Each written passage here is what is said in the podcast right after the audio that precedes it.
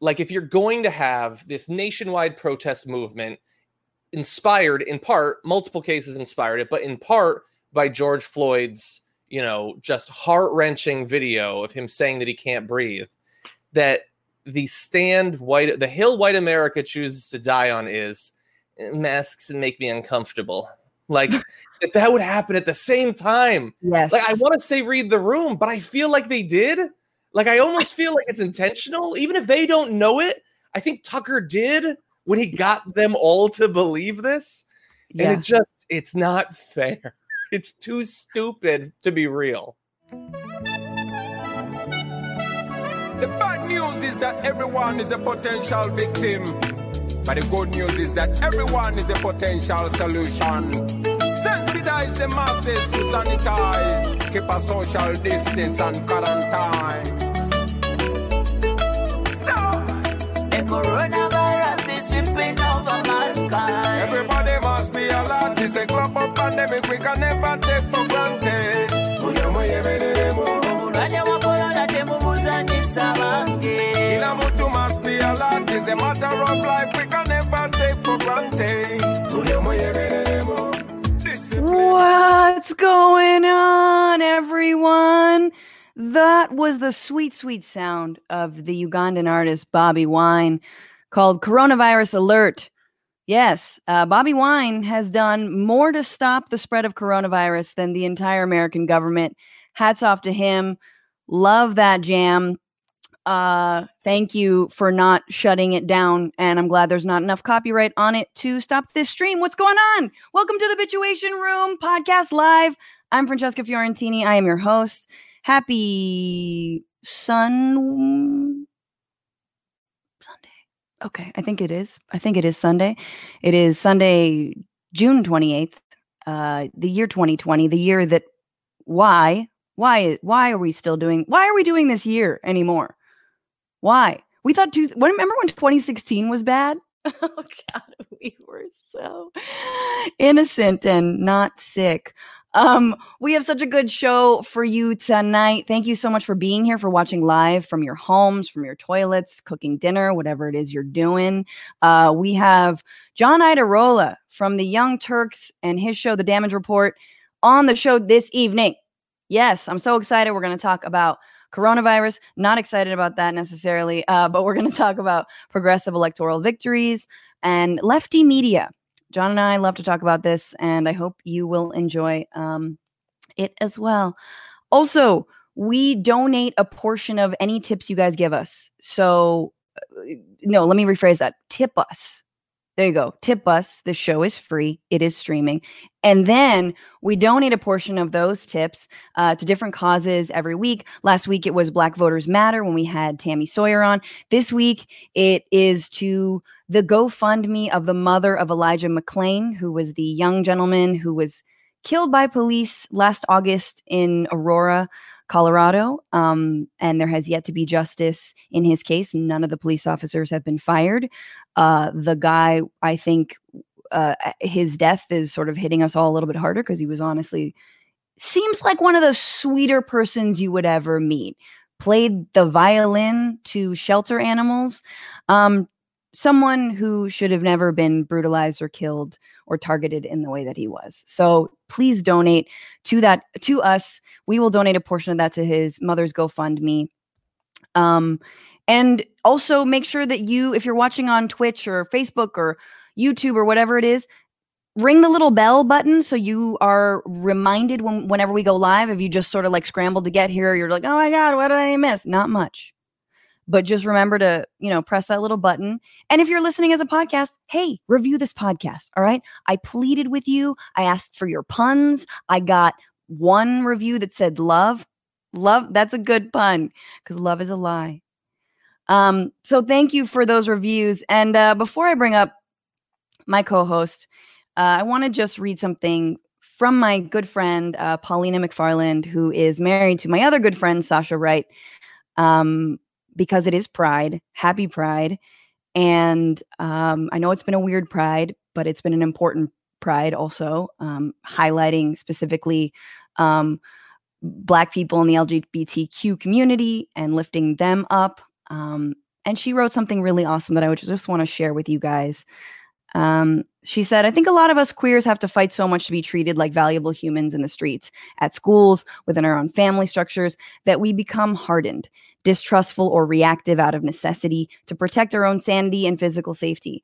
And some of us often crumble under such awful psychological pressure. But at some point in our lives, hopefully, you are around, you are allowed some retrospection and distance that comes from sometimes age or simply lived experience, experience. And you, me, we relearn to love who we are, learn to reject objections to our mere existence, and stand firmly assured that we are worthy of everything life has to offer, including all the love and all the pride. No matter what the personal struggle, I wish all the queers in my life, in the world, safety first, resolve, love, joy, and knowledge, and that you are absolutely perfect in who you are and how you live your life. Fuck the haters. Keep shining and resisting my beautiful, powerful queer family. Amen. Ditto, if I can say that as a non queer person. But, you know, we'll set out ex- an exploratory committee by the end of this month. Thank you, Paulina, for those beautiful words. And with that, I want to bring in uh, my co host. Uh, he's a comedian, he's a labor organizer. Um, he's a daddy, not with a Z, not yet, uh, please welcome Mr. Nato Green. Hello. Hola. Hola, ¿qué tal? ¿Cómo estamos? Bien, bien, más todo o bien, menos. todo bien. Sí. Así, así. Dude, I Qué was. chévere. Were you taught así in high school of Spanish? What is that? Can Spanish, native Spanish speakers tell me if anyone It's, it's uses supposed to be like so so, but nobody says it. Nobody says it. Like I like native Spanish speakers will say dos tres. Dos tres. Yeah. Does that mean fuck the police in Spanish? Like no, tres, like like like más o menos. Those you know. dos tres, like entre dos y tres. Yeah, right. uh so What's going I- on? I was thinking, so uh, Elijah McClain uh, killed by cops in Aurora, Colorado, and I was like, why have I heard of Aurora, Colorado before? And it took me a minute, and then I remembered the last time Aurora, Colorado was in the news was the 2012 massacre when that guy shot and killed a bunch of people during the Batman movie. Yep. Uh, so, man, fuck Aurora, Colorado, whatever's going on over there. Yo, fuck that guy forever, and also f- fuck I, him for I, life I also. I have my drink, by the way. Oh, good. Oh, good. I was worried. Yeah. You weren't subdued enough, so I was like, Yeah, "Where's Nato's whiskey?" I haven't No, fuck third. that guy. Because I can't go to like a Batman movie now. Anyone else? You can't go to a Batman movie without looking over your shoulder. Like I saw the Joker in theaters, and I was like, "No, please!" If I saw like a bad dye job, you know, because that crazy dude had like a horrible orange hair, and I was like, "Nah!" You're like, "That's it's that guy." If you Right. just went to a hair salon for that. Anyway, well, Nato, welcome. Happy Pride. Happy Pride. Happy Pride, and also it's a twofer. I gotta say it. It's my wedding anniversary. Whoa. Is your partner a man? No, Then it doesn't count. Mm, it doesn't count for Pride, but it, like you know, But I think Like, it's fun to celebrate pride in the streets. I mean, celebrate your wedding anniversary by like, you know, kissing a girl or whatever, or you kissing a dude. You know, that's, well, that's right, cool. that's fine. Um, you know, it's but also like, like the like the the Pride Parade in San Francisco is such a huge deal. Like people come from all over. Like back when we were still allowed to go outside, and there would be hundreds of thousands of people, and like standing room only on down Market Street. It was like a huge thing. But growing up in San Francisco, like you know, like I like I was at Pride parades as a toddler, and so like I was like seared into my brain the like early like late seventies militant Pride parades when it was just like na- naked people and glitter, you know, everywhere. And so I was like, like by the time I was Oh, an you adult, can't glit- glitter, get glitter out of the cracks. Like, the- I know, the- particularly when you're sweating, yeah. And so I was like over it by the time I was an adult. Like it didn't seem cool anymore. So of course, you know, I have that mindset of like, oh yeah, it'd be great to just like get out of the city for and have a wedding out of town during Pride weekend because like it's too much aggravation. You know, then at least I get a weekend without the traffic from Pride. yeah, It's definitely like, it's- experience. It's, dumb. No, it's it's uh it's it's Like I got I got It's married on Pride weekend so I could find a parking space. yeah, experience pride in San Francisco once in your life. Uh, but yes, there will be no parking. All right, let's do this. this is our first segment of the week, um, which is uh, what are you bitching about? This is the segment that So, we uh, start with. So anyone, anyone in the comments, what are you bitching about? People listening, what are you bitching about? Find your hate. Nato.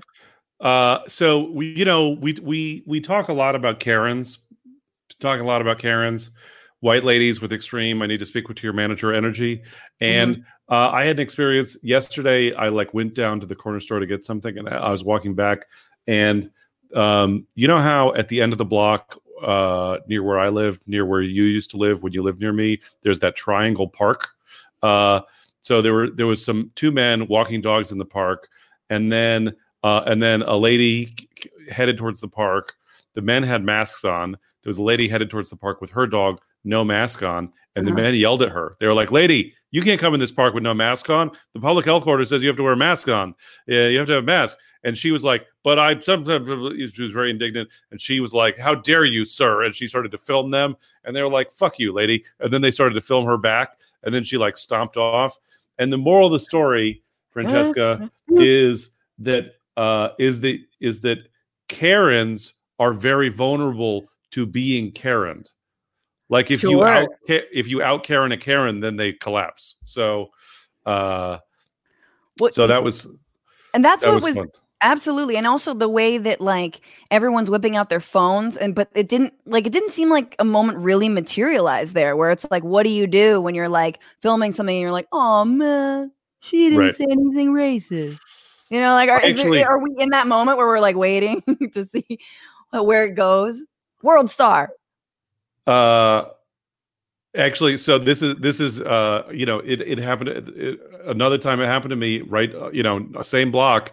I was standing like I was standing on the sidewalk talking to to somebody I knew from my neighborhood. We just run into each other on the street, and this uh, there uh, a black woman comes out and starts to move move get into her car and drive away and it's a tight parking place and she has kind of a beater car and the car that she's parked next to is like a night very nice suv and so a white lady rushes out and is worried somehow that the black lady's going to bump into her nice car and so starts filming her.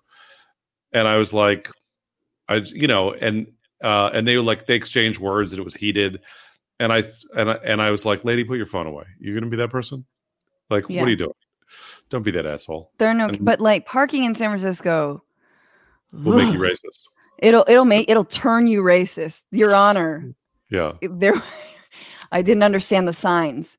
Um so I am what are you is that what you're bitching Francesca? about? Well, that's what I i'm bitching about Okay, nice. Uh I whose side are you on? No one's side on that? Are you just like No, I was on the side of these guys uh, uh, yelling, yelling at this woman to get out of the park. I think that's great. I think, uh, you know, that like this, this is when we talk about defund the police.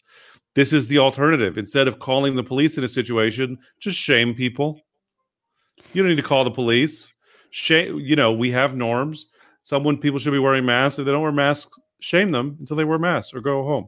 I mean, until we have like, you know, n- friendly neighborhood patrols like we're in elementary school, you know, or like a uh in a rich neighborhood like a a cop that wears like a a, a, sh- a hat like a cowboy hat but isn't armed. Do you know what I mean? Like until we have that where we can just be like, "Hey, hall monitor, this person isn't wearing a mask," then I feel like unfortunately people are turning to e- it's either extremes. It's like cops or I'm just going to film you and, you know, maybe eventually if you're racist enough you'll lose your job.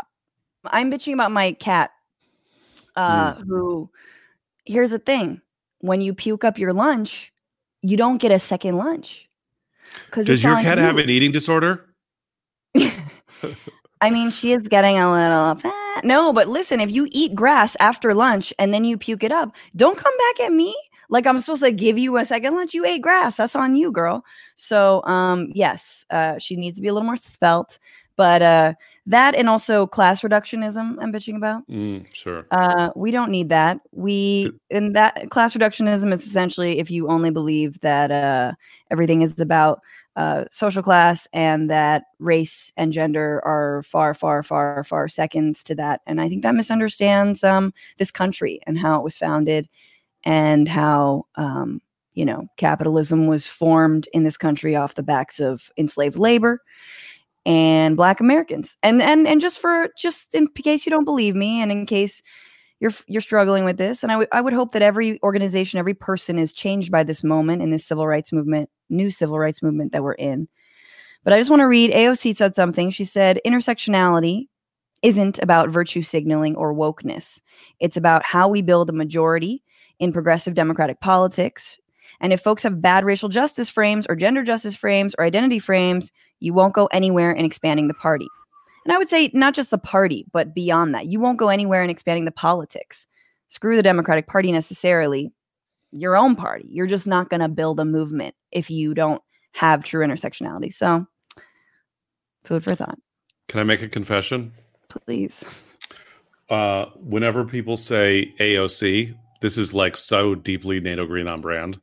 Uh, whenever someone says AOC, it ta- there's like half a second where I have to think: Are we talking about Alexandria Ocasio Cortez, the inspiring firebrand socialist congresswoman from New York, or are we talking about the phrase "appellation d'origine contrôlée," uh, which is uh, how you label uh, French exports for that they're from the original region, like that Bordeaux wine is really from Bordeaux. Can you cancel someone for being too esoteric? Can I cancel you for being that elitist? Like, oh, I, I thought you were talking about the import from France. I thought you were talking about obscure ch- uh, cheeses. Um, it's not even that uh, you can cancel me for uh, retaining too much trivia in my brain. But, there's just but, like a lot of junk in my brain, and it comes up sometimes. Some people have junk in the trunk. Nato. Yeah. Junk in the brain. Junk in the brain. That's what. That's what. If we ever had a sitcom, I, I don't have mm-hmm. junk in the trunk. What am I talking about? I was like, we'd be junk in the trunk and the brain, but I don't. All right, moving on. You guys, what are you bitching about? I see people are bitching about Trump. Uh, that's like way too easy, dude. Uh, no basic, basic. Um, people are, are bitching about uh, the 1980s. Why? Great decade, uh, except for you know the war on drugs. Um, and about you know people Central who America. Central America, right, right, right. And then people are bitching about people who think you're a pussy for wearing masks, and uh, also that they have to vote for Biden. Oh, yes, you have to wear a mask, kind of like you have to vote for Biden. It's sort of like a you approach the Biden campaign in a very masked way. Like even if we didn't have COVID, we would be doing that. Just like I don't them, want any of it on me. Eh, well, I was it's it's eh, it's both ways. Both of them are like if I have it, I don't I don't want anyone else to get sick here. So that's why I'm doing this. Word. All right. Well, that was what we're bitching about, and uh, now we're gonna I'm, jump. I'm in. sorry for not pronouncing appellation de origine original or whatever properly. I know the I know the terms in the comments. Yeah, go ahead. I know the terms, but I can't pronounce French words. Yeah. Um. All right, let's jump into this week. All right, you guys. Once again, it is June twenty eighth, Sunday evening. This is a look back at the week where. Uh, it's been quite a week. Uh, this was the week where the United States experienced its worst spike in coronavirus cases since the pandemic began 40,000 in a single day. Uh, probably because states have been reopening way too soon. And there's still not a federally coordinated plan to actually stop the spread or alleviate economic hardship in any meaningful way. Um, and you know what, Nato? Like, I always thought the fall of the American empire would come from too many endless foreign wars. And who knew it would be from Florida spring break? Daytona Beach. Woo! Like that was that's like the last gasp of our society. Just like woo! I think a lot of people knew it would be Florida spring break. um, still, uh, Disney World in Florida, if you didn't know, is going to reopen on July 11th. This is real. And let me say, if that doesn't kill Americans, then the irony of being infected in the Epcot Center, a building that looks like an actual coronavirus, will kill you. I feel good in that context that, like, you know, it's going to be the tourists who want to go who'd like decide to go that are going to get sick because the like normally in that situation I worry about the workers getting sick, but they're all they're in the they have their goofy masks on. That's true. they are wearing masks. That's the job. and their mask will be wearing a mask, Yeah. which I think will be cute. Like there's It'll one be- silver lining. so cute. Thank you. Um, the EU, if you guys didn't hear, is also trying to ban passengers uh, and travelers from the states from coming into their country. We're not the only country that does bans. Um, and apparently, it has nothing to do with the coronavirus. Actually, um, it's because Americans insist on speaking bad Spanish in Paris. It feels like like do you remember the the party game you played as a kid? Would you rather? Like, would you Mhm. rather be invisible or fly? You know, or be Mhm. able to fly, Fly. like what, like like that kind of thing. It's like America decided to play the worst would you rather game of all time. like, would you rather an unpredictable number of your loved ones die a horrible death or bomb our economy into the stone age? And you're like, can I can I not play? and you're like, no, pick one, no passing. Okay, both then. I'll do both. This game It's like, sucks. Might as well while I'm doing one. Get it over with. I'll I'll do both if you never we never have to play this game ever again. Yeah. Um also states like Texas, Florida, and California are reversing their reopening process. Um they're closing things that I didn't know were even still open. Uh reclosing things like uh bars. And honestly, at this point, haven't we all learned that drinking in your home alone is the healthiest way to drink right now? Like whatever have your kids set up like a little western saloon for you in the living room it'll be adorable they'll be like go home dad be with your wife tuck me into bed you know Uh, can someone in the comments write the joke about like that the punchline where Francesca says they're closing things I didn't even know were still open? We're talking about Texas and Florida, like libraries. Am I right, everybody? Huh? Because they're they're dumb there or something. Seems like that joke wanted to be written. No, okay. Yeah. no it did it did you seem to write it though But I was phoning it in. Uh, ah true true true someone someone workshop that in the comments Yeah, tighten that, punch that up. So uh, this is the week where the Congressional uh, Government Accountability Office re- released an analysis that the Treasury Department, led by noted billionaire creep Steve Mnuchin, sent stimulus checks to one million dead people, costing the government 1.4 billion dollars. Billion with a B, as in this bitch. Uh, if we can afford to give a billion dollars to dead people, we can afford a Green New Deal. Don't let anyone tell you different. Uh, I I'm not that upset about it. I feel like turn up turn up turnabout is fair play, Grandma. Uh, you know what I mean? Like I finally get to do to my grandma from beyond the grave what she did to me my entire childhood, which is slip a five dollar bill into my hand and say, "Don't spend it all in one place." God damn it, Grandma! I can't buy drugs with five dollars. oh i can't top that nato i'm just moving on All right. that was that was great i like that good for you um This was also the week where Nancy Pelosi said the Democrats shouldn't try to impeach Attorney General William Barr, uh, despite him going after the president's rivals and undoing charges against the president's cronies. I'm sure you guys have been watching. Uh, she said we should vote him out, um, but that it should be by quote, by a lot. Almost as if to say, like, almost as if to say there's nothing she can do about voter suppression or rigging or stealing or anything like that. Um, then she was asked whether she ch- thought Trump would respect the outcome of the election if he were voted out. And she said yes, but that if not, then, quote, Trump's henchmen would make him understand, which means you heard her. Nancy Pelosi is down for a coup to remove the president.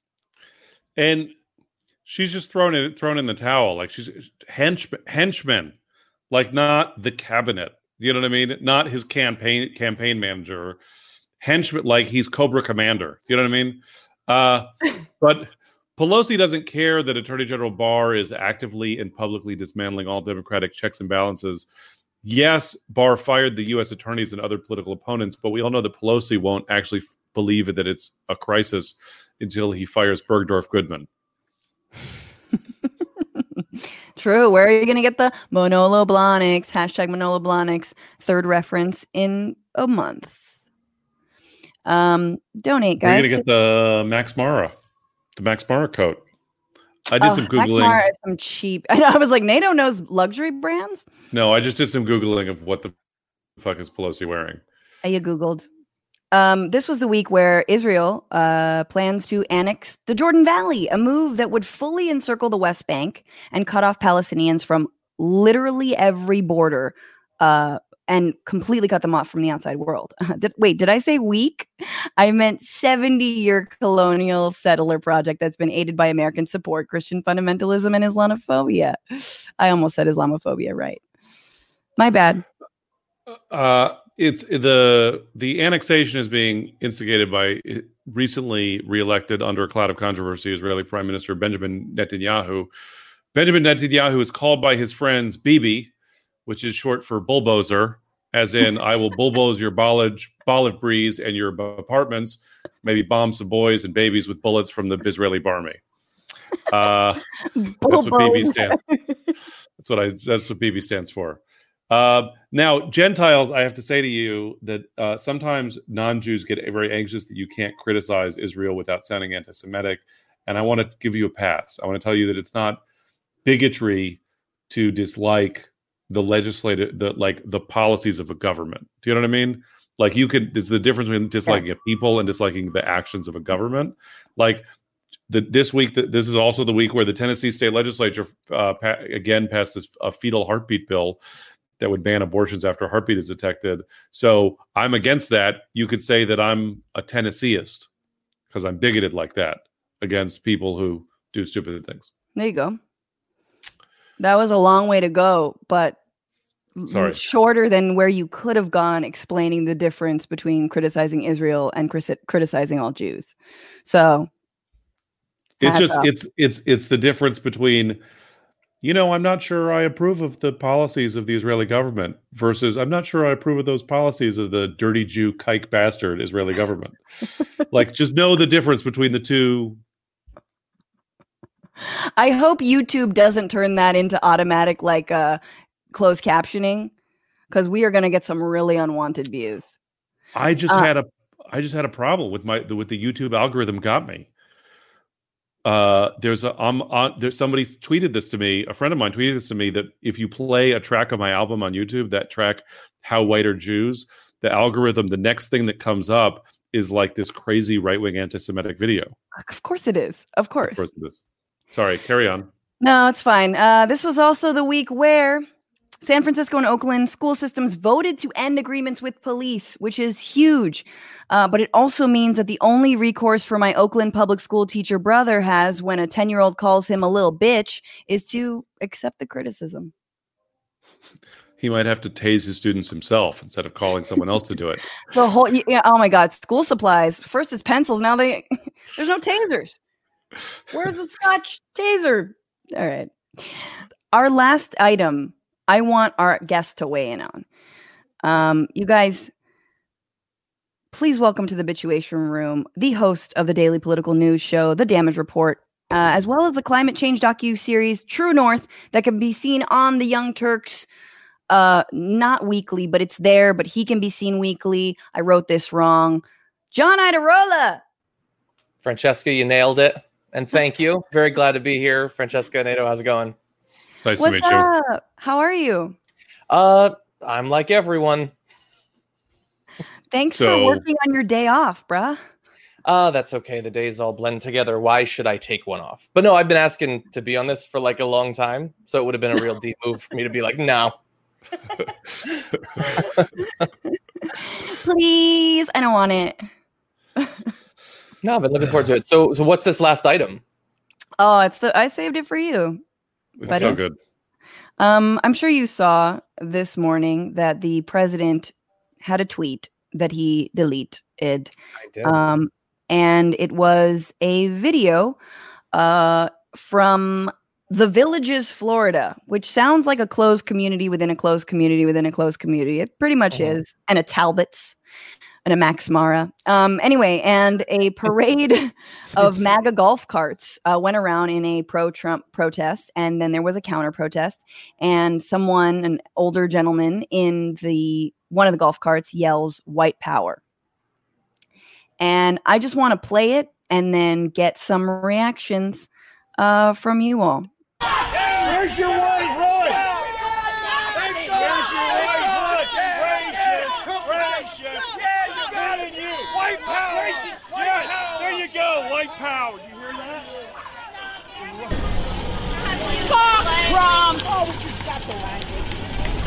Trump! Nasty language. Oh, oh, listen to your president if you want nasty language, you idiot.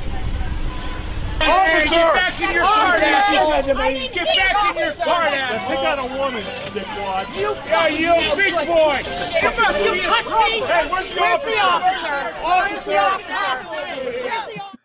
Hey. Wow. All right. And that is what Facebook looks like in real life. Uh, I have a lot of thoughts. Um, one, I always thought those like retirement communities were like boring. They're described as boring. That's more fun than I've had all pandemic. Um, they say that the president, like, he shared this without realizing that they yelled white power, but it was like the very beginning. It was the Uh. first thing you hear was white power. Very clear. sure. my so my favorite thing about it is that is that everyone in the video on both sides is white and old. Mhm. And so if you're like only listening to the audio and you can't see the signs, like if you like I live in the Bay Area and if there's a protest and a counter protest, you don't even need to look at the signs or hear the words. You could just go by tone and know which side people are on. Like, you know, like the left wing is always like, well, you know, um, uh, and then the other side is like, and this it's both. It's like the the the the anti-Trump white people were as horrifying, like just in bit tone. You know what I mean? Like the- Welcome the- to the, the- villages, baby. the villages- Been in the there was village. the one lady who kept calling for the if you if you're just hearing the audio, there's the lady who keeps calling for the officer is wearing a Black Lives Matter t-shirt. It's Yeah. like unclear on the concept of Black Lives Matter, lady. Like like the kind of person who says Black Lives Matter, but it sounds like they mean the N-word. You know what I mean? Like um, okay, well, well, let's talk about. I want to leave her aside. I think the first thing is golf carts, y'all. The golf carts. Is it a pro Trump thing?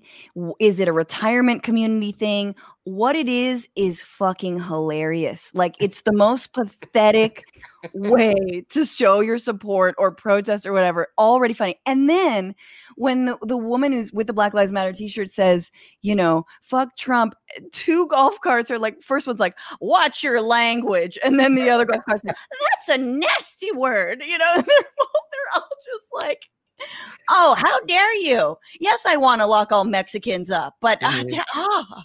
Yeah. White power, but let's keep it civil, okay? There's kids. Well, there's 50 year olds, okay? Everyone. one, one, one thing I noticed too that, like, we, we imagine that when, like, the gap between the oldest lefty and the youngest lefty, the oldest right winger and the, the youngest right winger must be so big. But what the, the comment that stood out to me was the like 90 year old man who's like, You'll be crying in November he's just like talking points usa kids all he wants is lib tears that's the highest like goal for a right winger is i don't care if i literally die in lava i want you to cry before i do Yes, absolutely. Um, because they know they're wrong, but it's like they just want to bottle up the tear. Yeah. Uh, I so one quick note about the the woman who I don't have the clip, but the woman with the Black Lives Matter T-shirt that uh, or the sh- the Chico's shirt that she then wrote Black Lives Matter on, um, which already is a sacrifice, but her name is apparently Sharon. And so now the internet is saying that she that Sharon is the anti-Karen. Sharon is better than Karen. Be a Sharon, don't be a Karen. Sharon isn't Karen for the first time. that should be a shirt yeah. And may I just say, as someone whose landlord is named Sharon, I wholeheartedly disagree. Sharon is not an anti-Karen. She's a weaponized. Sharon is a weaponized Karen. Mhm. And sharon is karen with power Sharon is is Yeah. the manager that Karen wants to speak to. but uh anyway, I just thought that was um, you know, so cute despite the, you know, white supremacy and and ridiculous. But John, you've seen this kind of thing every single day. Like we have this week in Karen, you have every single day you're looking at Mhm. uh, people refusing to wear masks, people going on racist tirades. From the very first video with the actual doctors and nurses who were working at a hospital where there were COVID patients standing in front of someone yelling at him or them. Um, and so I guess, like, what moment of hell are we in? I always ask you this on your show, but I feel like, you know, COVID cases have gone up, skyrocketed, and you've been following this really closely. If there was a one, if there were, if it's possible to discern kind of like the most bizarre part of all of this, or Mhm. like kind of the thing that's shocking to you, or the most shocking to you, what would it be?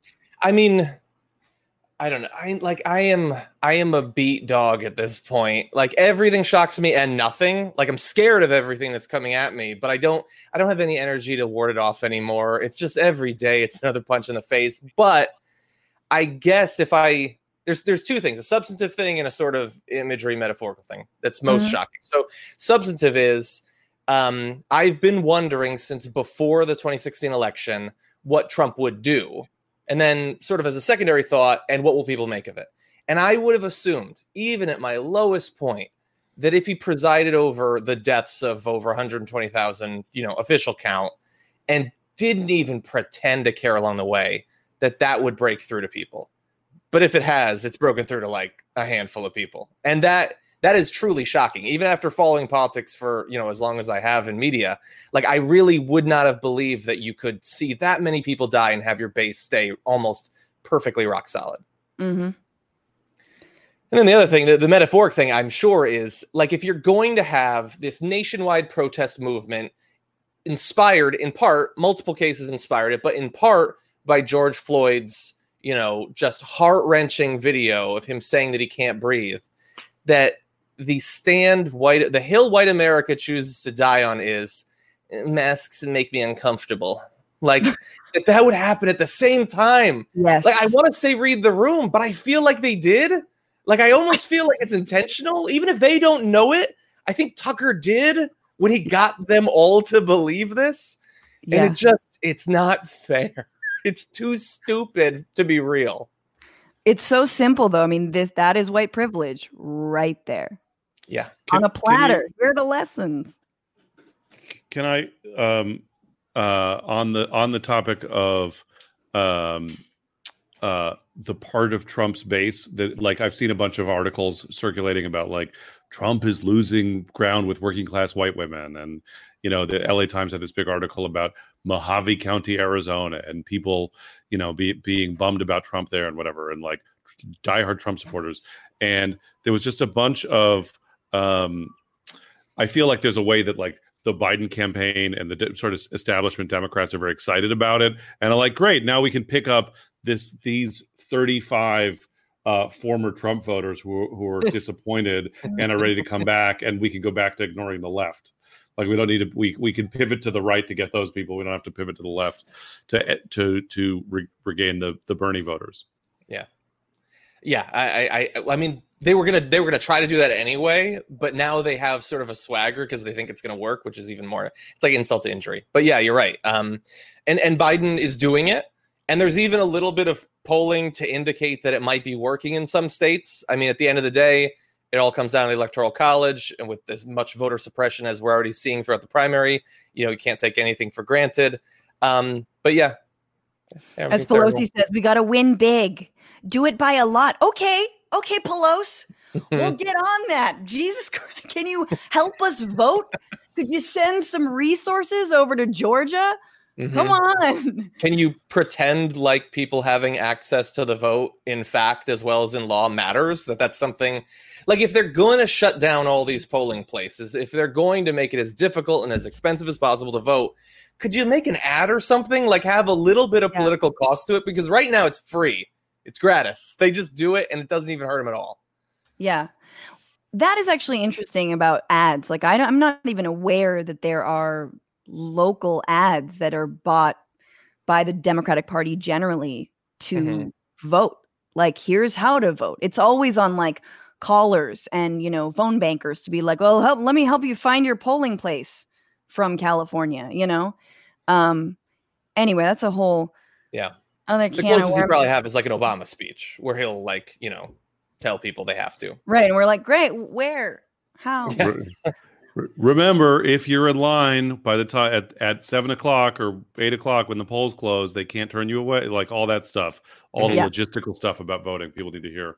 Yeah. Right. Um, I was gonna, you know, on the on the back of talking about Biden and whether or not they're actually going to listen to progressives, we have some Good- good progressive pivot. victories. Good segue, Francesca. Yo, how dare you? Drink, No. drink, drink your, Genu- drink your whiskey. Genuinely good segue. No, no, uh, uh Look, you already made the audience workshop your shitty joke. Um, Uh, it's called democracy. I trust God, the people. No, that I will never. We can we never ever ever allow the people to democratically workshop comedians' jokes Oh my god. Yeah. because I've Yeah. already. It's just about stealing shit from Twitter. Jk, I would never do that. um, but no, but there have been some really great, you know, electoral wins this week, and we didn't talk about it, but we will now. Um, in specifically New York and maybe in Kentucky, but Mondaire Jones won in New York's 17th district, um, like a very wealthy suburb of New York. Um, he is for Medicare for all, a Green New Deal. He's also gay and black, and will be one of the first um, gay black uh, representatives in Congress ever. Um, and then in the New York 16th district, the Justice Dems back candidate Jamal Bowman unseated a uh, 32 year incumbent. I don't know how long Eliot Engel's been there. There. Um, what? What? Somewhere. it's, it's, right? it's in like the two decade range, somewhere around Why there. Think. do you want to be in office for that long? It's like 34 ye- like uh Have you had a real job? It's not great. true. I, I do hope Eliot is driving for Lyft in the Congress. just like, well, I used to be in Congress. no. Um I should have had Uh, a fallback career. I should have learned to trade. oh, never get primaried. Womp womp womp. Um, and anyway, Jamal is for Medicare for all. He's an educator. Also, he's for Medicare for all. He's basically said that he's a socialist. Also, AOC won her seat again. Crazy landslide against like MAGA version AOC. Mhm. Um, Didn't she win by like 69%, bro? nice. 69. Hey. Anyway, sorry. Yeah, it's okay. In- it's for the all- corners of the internet that will like your earlier comments as well. Yeah, sure. um, and then in Kentucky, I believe votes are still being counted. This is as of Sunday night. Um, between for for the Senate Democratic primary, um, between Amy McGrath and Charles Booker. And Amy McGrath, as many people know, she's been running for two years now. She Mhm. was endorsed early and strongly by Schumer. She's got a one to I don't know how many super PACs she has. I know my mom's just been like, we gotta give to Amy McGrath forty million dollars.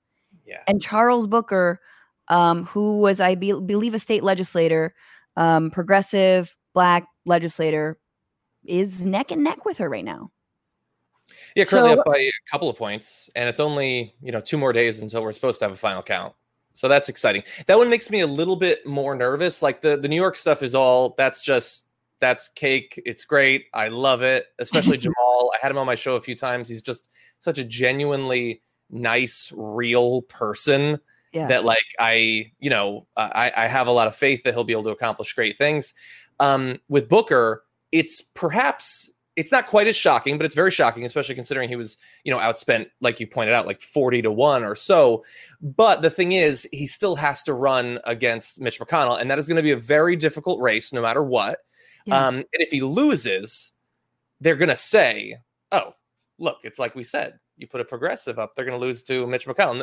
Like forgetting that Amy McGrath wouldn't have had a chance, even with the extra money. What the, what they need to do is take all that money from McGrath that would have been donated by wealthy people from around the country, give that to Booker, give him an actual fighting chance if he wins, right. and, and it looks like he could be the, the nominee right now. That's and I wonder if that will happen.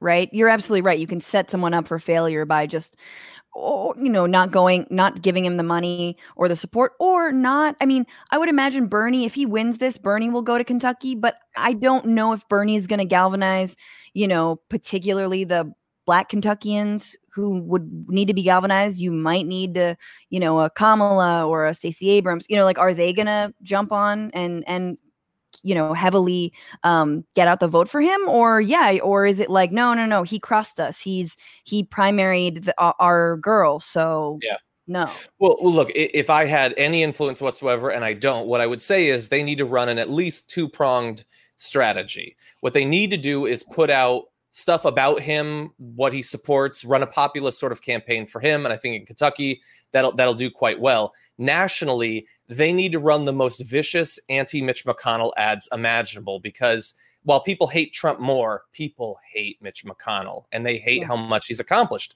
And so if you want to get donations to flood in from around the country, do the stuff for Booker, but they're they're not they're not that into it, the, the National Democrats. But they do hate Mitch McConnell. And as much Right. as they would prefer Amy McGrath, they don't want Mitch McConnell choosing, you know, being in charge of the Of next course. Supreme Court process. right it's not a it's not a low profile race Yeah.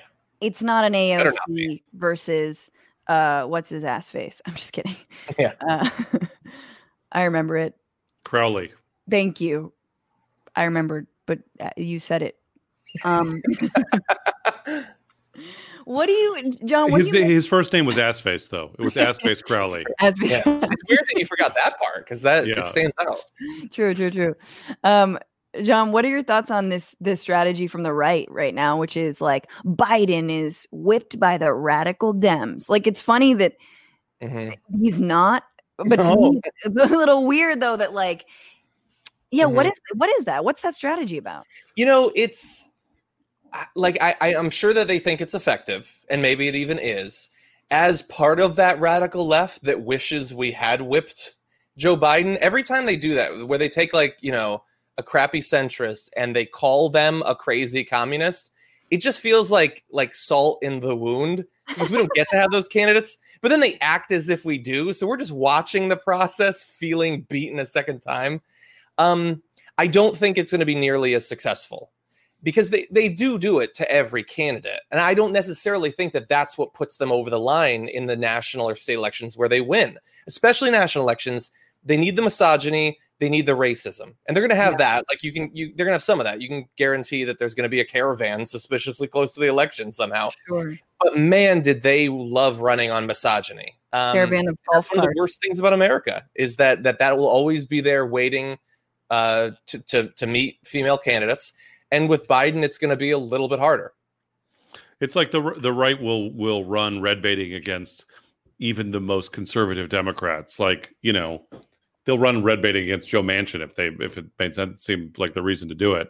The only people who are like it doesn't. I don't think I agree with you. I don't think there's any reason that it works with voters.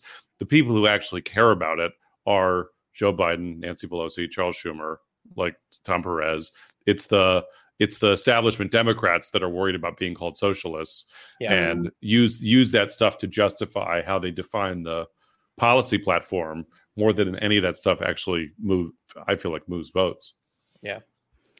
I mean, and that goes back to the, uh, uh, you know, the idea that you should win over the repentant Karens, the now Sharons, uh, who maybe were once Republican and now are Democrat, and then that's the sliver of people that you're you should get, rather than like, yeah, increasing the voter base, making it easier to vote.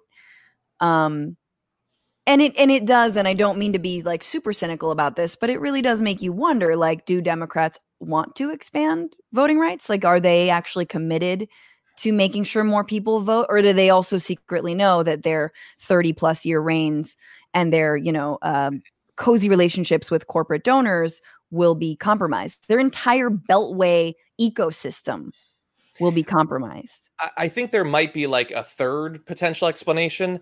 Mm. I think that in theory they might.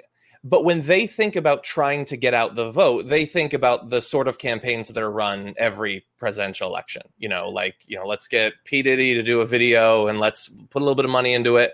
But all of that is trying to get people to vote for shitty candidates that don't really offer them anything. Yeah. And so they've been trying to do that for decades. I don't think they actually get what trying to expand the franchise in terms of fighting back against voter suppression, but also by putting up a candidate that would actually inspire new voters. I think that they conflate those things and they think it's wasted money to try when they've never actually tried this second option. Sure, sure, sure, sure. And and everything. I mean, that's the thing. The popularity of people like AOC and Bernie that that should just let that ride, you know. But especially when it comes to Bernie, they won't. Nato? Yeah, I mean, well, I was going to say, like, you know, I, I- I've been I've been working on political campaigns for twenty years, and I feel like there is, you know, I feel like the left also gets blinkered around this stuff too, in the sense that, um, that they like it's like whenever a centrist Democrat runs, the left goes, see, you know, you didn't energize the base and you lost because you weren't progressive enough. And then when a progressive lose runs and loses, we say, well, the establishment held us down.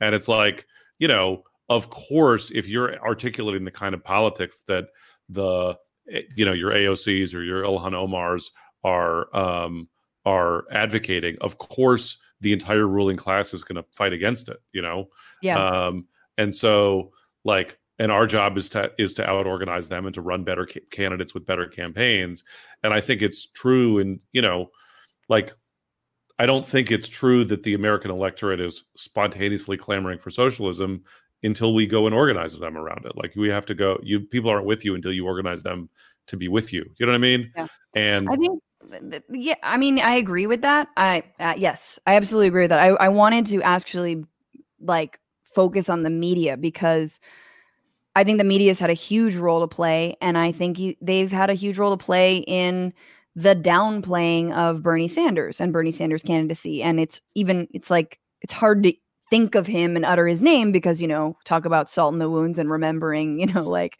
everything that could have been.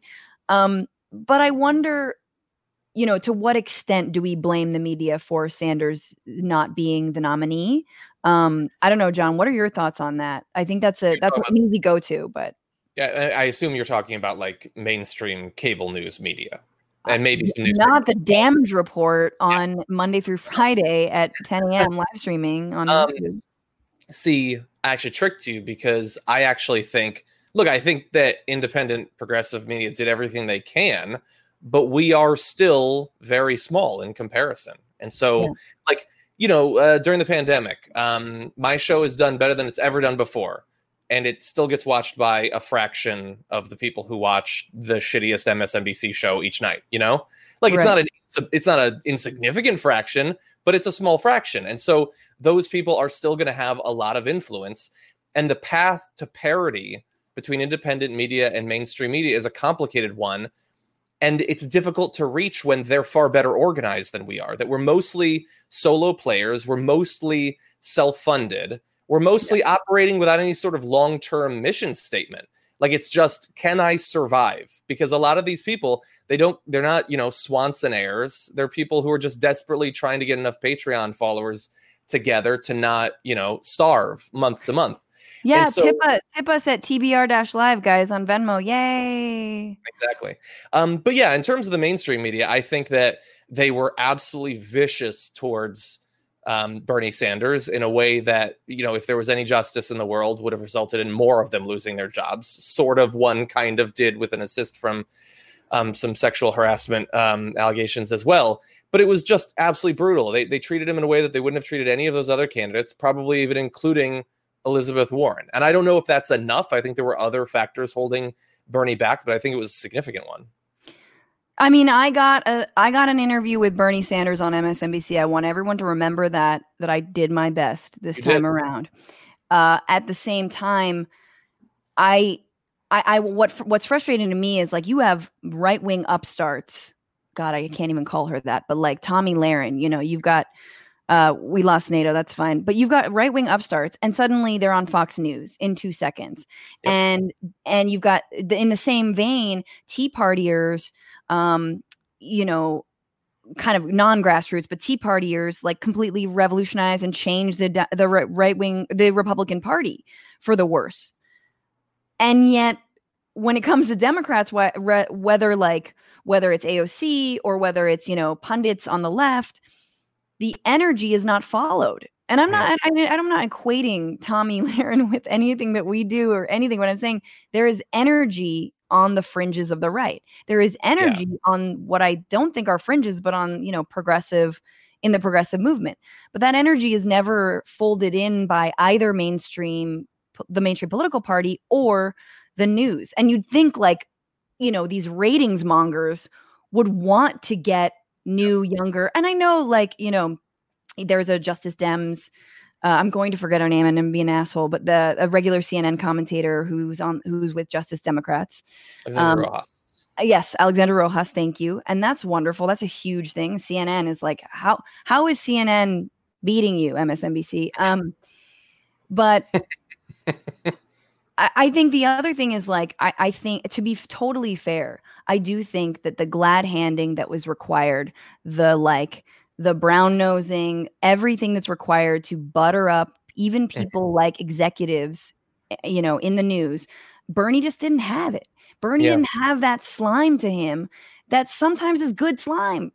Maybe. like- You know, right? Yeah, it's it's bad slime, but he's like, we're gonna take on the ruling class in the media. It's like, Yeah. shh, you gotta, you can't. let's let's let's save that card. You know what I mean? Like, let's use the vessel, yeah. get the message out, and then we tell them that you know they're part of the ruling class, and we're gonna dismantle them.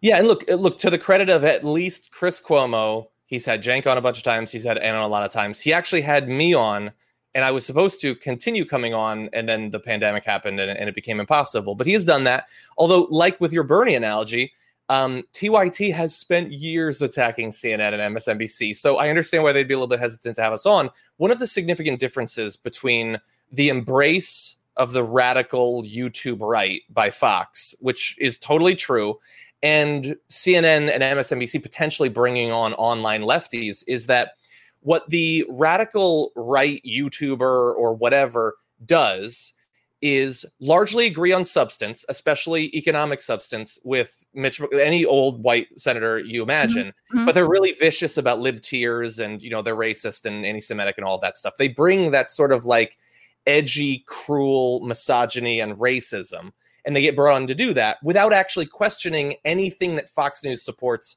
substantively. That is Right. not what would happen with CNN and MSNBC. We're not interested in those diversions. We actually want to talk about uh, effectively the people who are advertising on their networks, the people who are donating to the politicians that they have great relationships with. So I want them to bring us on, but I understand why they're hesitant because Sure. we are actually a challenge to their power in a way that Ben Shapiro is never going to be to Fox News by That's design. very true. Absolutely. No, no, you're absolutely right. No, of course. And then whenever they get called on like the fact that they don't actually support the working man, they have no idea what to say, you know. Um I also I do again, I still believe in infiltration of mainstream outlets. Uh I I th- I think it's important. Um and so I'm like, for me, I, I also think that it's important not to spend all of our days just railing against CNN and MSNBC. And I also think that the danger that lefties get into is that they rail against them so much, and two things happen. One, they don't actually watch.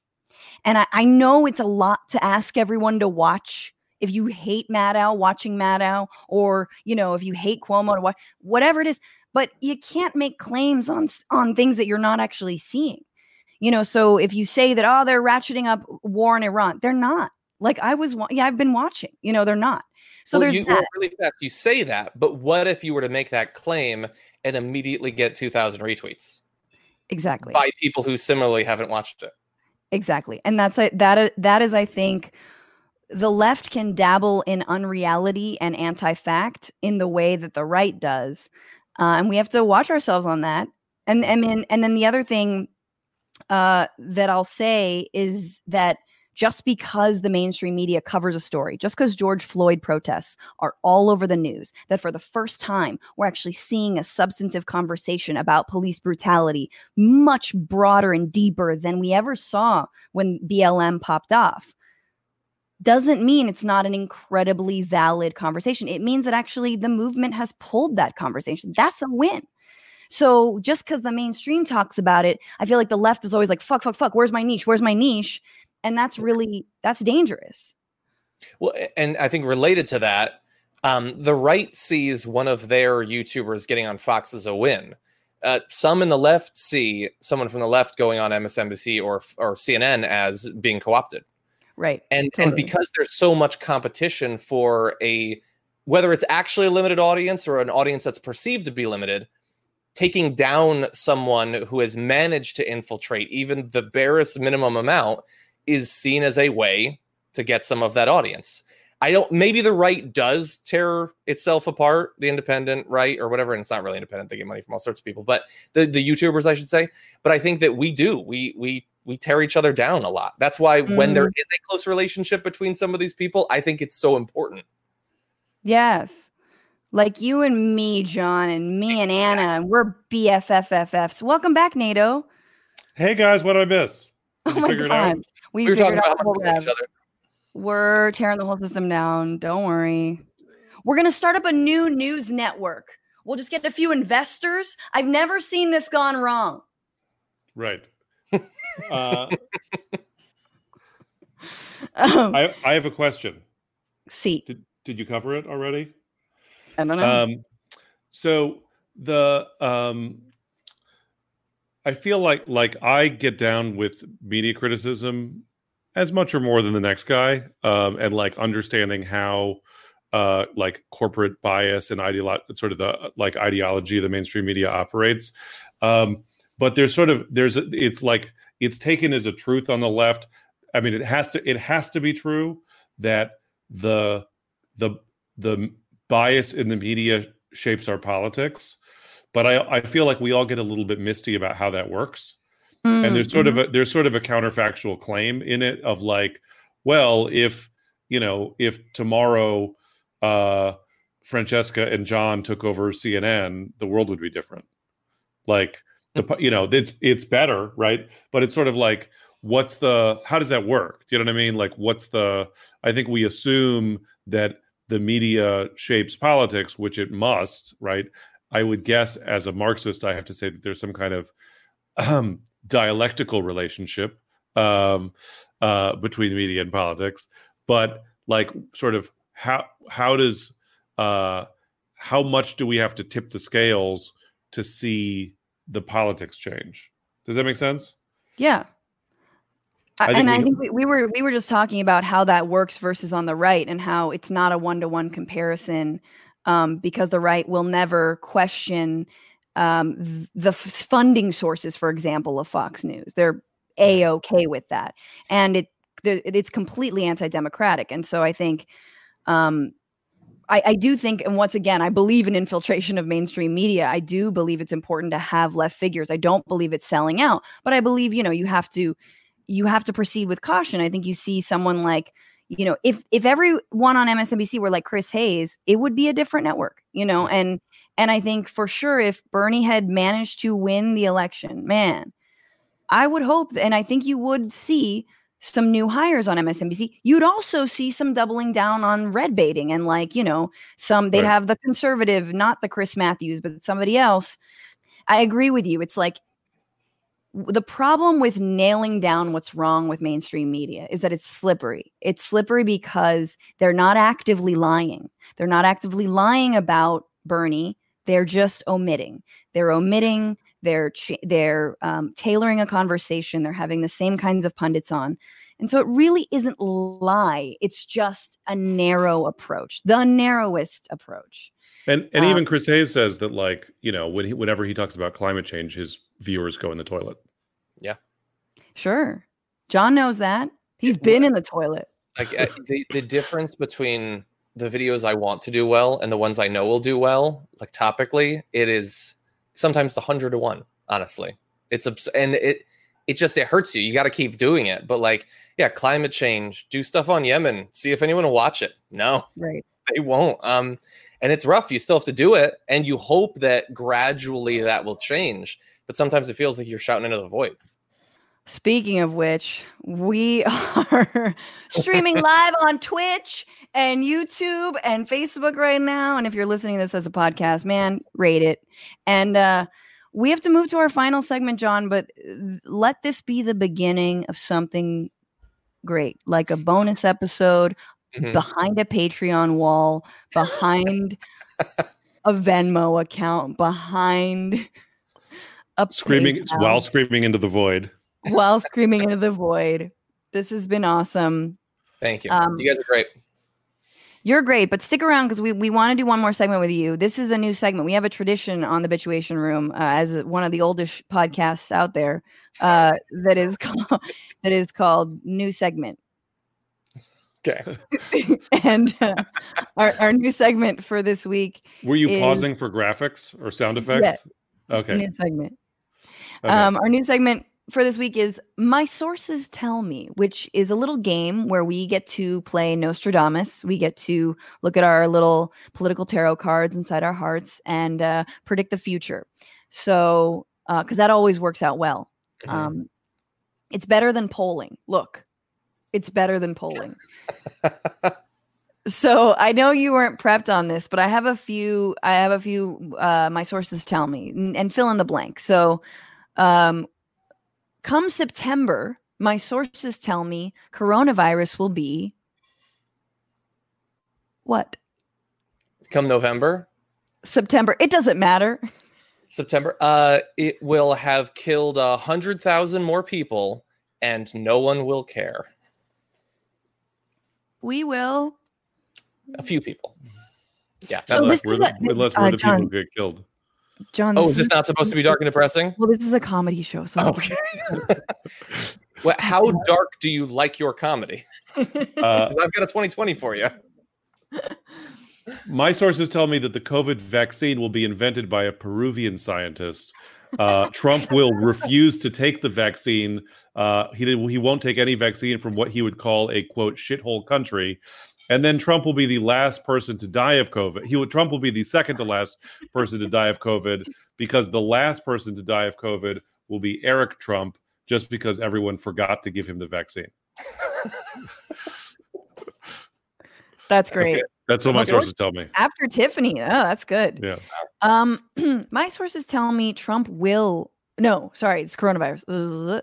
Uh, my sources tell me that coronavirus will infect the president by the by the election. Absolutely, he will be infected if he isn't already. We won't know it because we'll be the last to know. But it's gotten ooh, it's got within striking distance.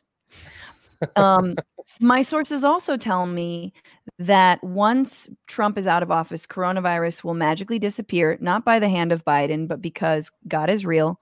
Uh, she is a queer butch um, uh, artist who like has a fucking piercing or whatever. Um, anyway, and coronavirus will disappear because that was what Mother Nature was wanting to do. And at that point, I will believe in God and uh, you know whatever. I'll go to whatever dope gay church that I can go to. uh, all right. My sources tell me, John, Mm. by this time next year, Donald Trump will be. Um, he'll be b- buried under a foot deep layer of filet fish wrappers. I'm hoping. Like, actually, well, that'll be his grave? Uh, no, he can still be alive. I just he's Okay. depressed. Something Uh-huh. bad has happened. I don't know. Fill the, the best humor you have to fill in some of the gap yourself. Uh huh. I don't know. I'm not a professional like you people. It doesn't have to be funny. Okay.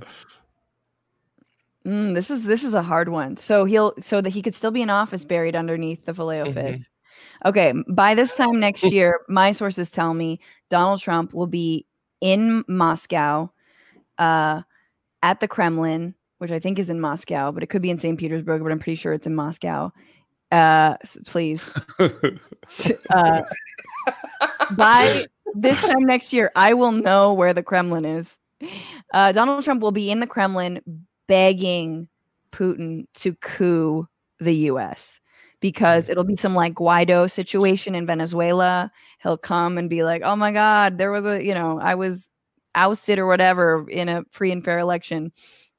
And uh, Putin will be considering it. That's interesting, Francesca, because because my sources tell me that by this time next year, Donald Trump will have uh, learned the error of his ways, will become a Patreon contributor, to many noted left wing podcasts. Oh, God. he'll, We, he'll John and I know which ones. yeah, uh, he'll he'll be a regular on Chapo. Uh, he'll be, he'll he will have become a, ve- a vegan. Uh, he's just like really getting into self care uh, and like respecting other people's boundaries. Um, so He he'll will be learn boundaries. yeah, he's going to go to the Net- Black Lives Matter march with Mitt Romney, like the whole deal. So yeah, there is. Wow, there's there is there's like a there's like a three month silent meditation Yeah, between that. Yeah, he's going to be at a Vipassana retreat with Jack Dorsey, drinking gray water. Damn. Um. All right. By 2024, my sources tell me Alexandria Ocasio Cortez will be launching her campaign for what? Jeez, oh God. Um, okay, yeah, no, there's really mixed messages. Um, my sources tell me that by 2024, AOC will be launching her campaign for. I mean, I'm. Re- is that Chuck Schumer's year? I my sources aren't sure about that. But I don't the know. idea is she'll be Your riding years of e- like subtle in the beginning, but ever increasingly vicious burns against Chuck Schumer, making him look ridiculous on the national and indeed the international stage, so Mm. that when she launches, he actually pulls out of the entire thing, and she doesn't even have to run against him. That's what my sources are fairly confident about. Oh, my sources think your sources are very correct. that he will run for the hills before he has to run against her. I hope. Uh, so my sources tell me that by 2024, Alexandria Ocasio Cortez will be launching her campaign for fucking Mother of Dragons, Breaker of Chains.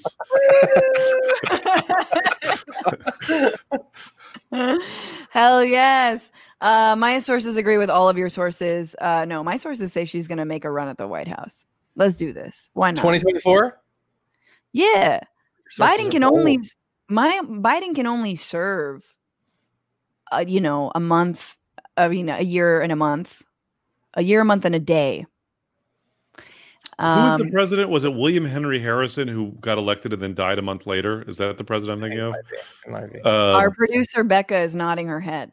yeah. So got some real insight into So- Harvey. so so Biden what? is gonna is gonna do a, a William Henry Harrison if if if if if he wins because the election isn't stolen, uh, he will do a William Henry Harrison and get elected and then mysteriously die a month later. Look, it's what he came to Earth to do. Um, Everybody has a purpose in life. that and be way too handsy. Oh, I'm going to read a couple of the comments because these are great. AOC will be Speaker of the House, says Di Di Rezio Lolita, or maybe that's just a DJ Rezio. Why Lolita? Tell me how to pronounce your name. Um, uh, Donald Trump and Edward Snowden will be sharing a Moscow living space and in negotiations for a reboot of The Odd Couple. Wow. Super odd couple. That's an Andrew Neidick uh, comment. and then Stephen Waddy says, uh, Speaker of the House, AOC. Speaker of the House, uh, Ocasio Cortez. Ugh. Um, Stephen also says Nato is the most cultured person on this podcast. Yes. Look, Stephen, when when you're right, you're he's right. going to be kicked off. it's funny though because because uh you know I, Is it? I'm I don't want to hear about it. I don't care. I'm also a labor organizer and I I hang out with working class people. Marxists are about contradictions. and he's a comic who uh, does uh, 10 minute sets in grimy pubs for a drink ticket. Yeah, So- all of it. Yeah, Nato's got a balance. He's got a he's a contradiction. Hi. All right, my cat's coming into the room. You guys, this has been lovely. John, what do what do we need to know about you? What how do we watch more of your stuff? Um, don't if you're in the audience, don't worry about watching me. What you should be worried about is watching Francesca on my show tomorrow. Yeah. YouTube.com slash the damage report at 1 p.m. Eastern, 10 a.m. Pacific time. YouTube live streaming. Also Twitch, twitch.tv slash TYT. Sup Twitch. Um, thank you so much, John. We I'll see you there. I'll see you tomorrow. Thank you. Thank you to both of you. Nice to meet you. Uh Nato? Uh Nato Green, buy my albums. They're online. The Nato Green Party and the Whiteness album. Wherever you need comedy. Oh, actually, last week I teased it that I had an announcement this week. Uh, I just I just remembered this week. Uh, Yes. uh, I believe on uh, the thirtieth, Means TV is uh, the first socialist streaming platform is releasing Laughter Against the Machine, um, which is a uh, a tour documentary that I filmed in 2011 with W. Kamau Bell and Janine Brito, where we went around to political hotspots and did comedy and met people. We crossed the border into Arizona. We went, and then while we were on tour, Occupy Wall Street started. So we're in the middle of Occupy Wall Street. So That's awesome. When's that out? I think it's out the 30th on Means TV. So so Okay. get fire up your Means subscription and watch that. Hell yeah. Thank you so much, Nato. And thank you to everyone who's been watching. Um, again, rate this podcast, subscribe, share it. I don't know if we do that with podcasts anymore. We will be here every Sunday at 6, 9 p.m. Eastern time on Twitch, on YouTube, on Facebook. Put that little, uh, ring that little bell and button be, uh, so that you get notifications. And um, thank you so much for all of your t- your tips and donations. And uh, hopefully, we can give a portion of that, um, a big chunk of that, uh, to the McClain family, who absolutely deserves justice. And thank you so much. And remember, don't just bitch about it, meow about it. Discipline and personal hygiene and make sure you regularly wash your hands. Keep a distance from everyone. Report anything like a symptom. Serious fever is a symptom. Dry cough is a symptom. Walk with camel is a